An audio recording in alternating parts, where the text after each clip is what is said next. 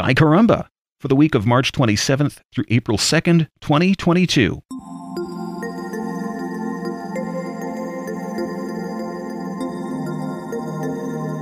Our morning planet cluster is joined by the Moon early this week.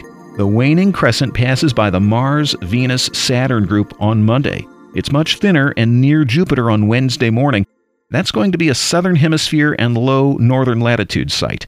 USA, Europe, Japan, and other similarly situated places have to wait another two weeks or so to see Jupiter emerging from the morning light.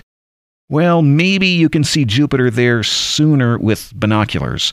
The moon is new on Friday and also on the equator going north that day. You don't see Mercury this week. It's heading for conjunction on the other side of the sun on Saturday.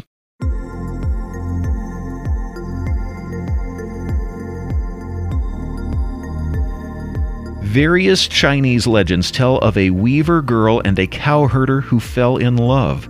For reasons that vary from story to story, the girl's parents weren't happy about the relationship. The more time the two spent together, the more her parents objected. In one version, the girl's family are immortal gods, and the cowherder comes from a line of mortal people. The gods didn't like romantic mingling between immortal and mortal beings. In another version, the parents liked their daughter's love interest just fine, but they didn't like how the two spent so much time together. She neglected her weaving, and he neglected his herd.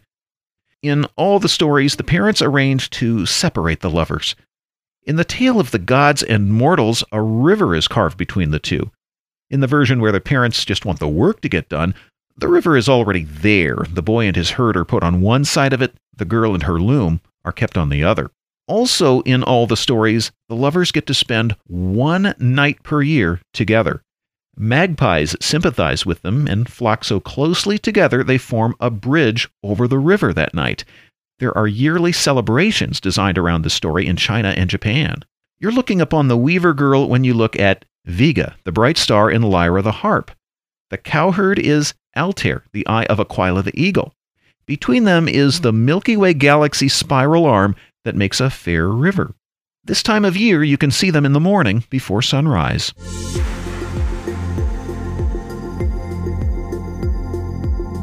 Astronomers had a hand in kicking off the World's Fair in Chicago in 1933.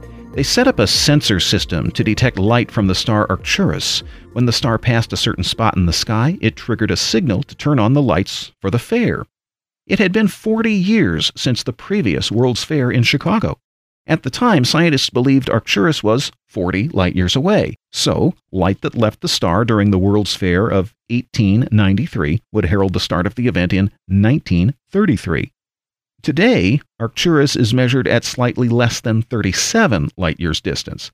Oh well, enjoy orange Arcturus rising at sunset in late March. It's the fourth brightest night star and the brightest star north of the celestial equator.